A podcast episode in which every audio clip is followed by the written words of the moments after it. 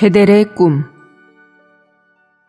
25주 4일 아침의 누림 창세기 28장 18절 19절 야곱은 아침 일찍 일어나 머리에 뱉던 돌을 가져다가 기둥으로 세우고 그 꼭대기에 기름을 부었다.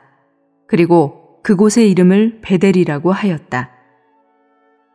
이 돌이 베델, 곧 하나님의 집이 되었습니다. 하나님의 집은 하나님과 그분의 구속을 받은 사람들의 상호 거처입니다. 즉, 사람은 하나님의 거처가 되고 하나님은 사람의 거처가 되시는 것입니다.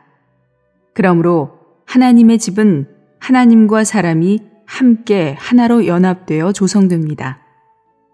하나님의 집에서 하나님은 인성 안에서 그분 자신을 표현하시고 하나님과 사람 모두는 상호적이며 영원한 만족과 안식을 갖게 됩니다. 오늘의 읽을 말씀. 사람인 우리는 땅의 흙으로 만들어졌습니다. 로마서 9장은 우리가 돌로 만들어진 그릇이 아니라 진흙으로 만들어진 그릇임을 가리킵니다.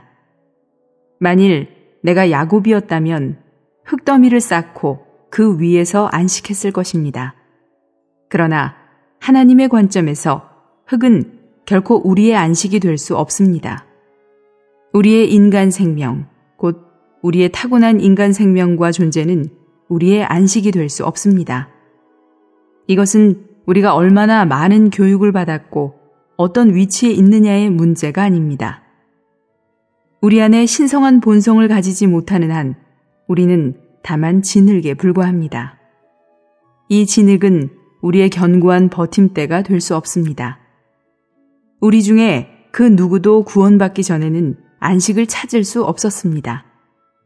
그러나 어느 날 신성한 무언가가 그리스도께 속한 무언가가 우리 안으로 일에 넣어져 우리 안에서 견고한 버팀대가 되었습니다.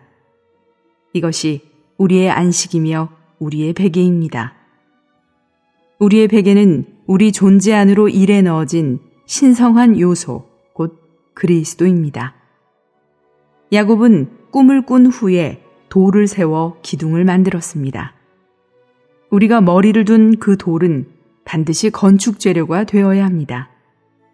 교회 생활 안으로 들어오기 전에 우리는 이것을 이해할 수 없었습니다. 그러나 교회 안으로 들어온 후 지금 우리는 안식을 위하여 우리의 머리를 둔 그 돌이 반드시 기둥이 되어야 한다는 것, 즉, 돌이 반드시 하나님의 건축을 위한 재료가 되어야 한다는 것을 깨닫습니다. 교회 생활 안으로 들어온 후 매일 우리는 그리스도에 대한 우리의 체험을 기둥으로 세우고 있습니다. 이것은 더 이상 베개가 아니라 기둥입니다. 이것은 우리의 안식에 관련된 문제일 뿐 아니라 하나님의 안식을 위한 하나님의 건축물에 관련된 문제입니다. 야곱은 돌을 기둥으로 세웠을 뿐 아니라 그 위에 기름을 부었습니다. 우리의 베개를 기둥으로 세운다면 그 위에 기름이 부어질 것입니다.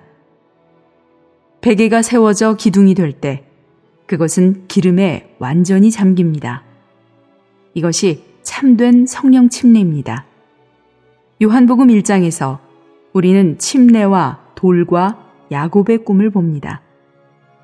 그리스도에 대한 참된 체험은 건축 재료가 되고 이 건축 재료는 하나님의 집의 건축으로 완성됩니다.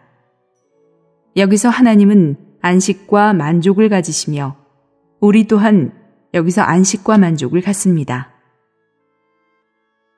야곱의 꿈은 먼저 이스라엘 백성이 이집트에서 구출된 후 성막을 세웠을 때 성취되었습니다. 그것은 야곱의 꿈의 첫 번째 성취로 사람들 가운데 있는 하나님의 첫 번째 집이었습니다. 성막은 하나님과 사람이 안식을 찾았음을 의미합니다.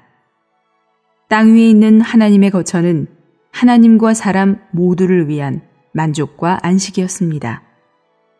이스라엘 백성이 좋은 땅에 성전을 건축한 후에 하나님은 이 땅에서 더 견고한 집을 갖게 되셨습니다. 그 뒤 신약에는 하나님의 집인 교회가 있습니다. 결국 새 하늘과 새 땅에는 하나님의 영원한 거처인 새 예루살렘이 있을 것입니다. 하나님과 우리는 영원한 안식을 가지게 될 것이고 영원한 만족을 누리게 될 것입니다. 오늘날 우리 모두는 야곱의 꿈의 성취 안에 있습니다. 우리에게는 돌과 기둥이 있을 뿐 아니라 집이 있습니다. 사실 우리가 그 집입니다. 이 집은 인성과 신성의 구성체이며 삼일 하나님과 사람으로 이루어진 구성체입니다. 여기서 우리는 하나님과 사람 모두에게 안식을 주는 집을 갖습니다. 지금 우리는 꿈 안에 있을 뿐 아니라 꿈의 성취 안에 있습니다. 돌과 기둥과 집과 기름에 대해 주님께 감사드립니다. 교회 생활 안에서 우리는 이 네 가지 모두를 체험합니다.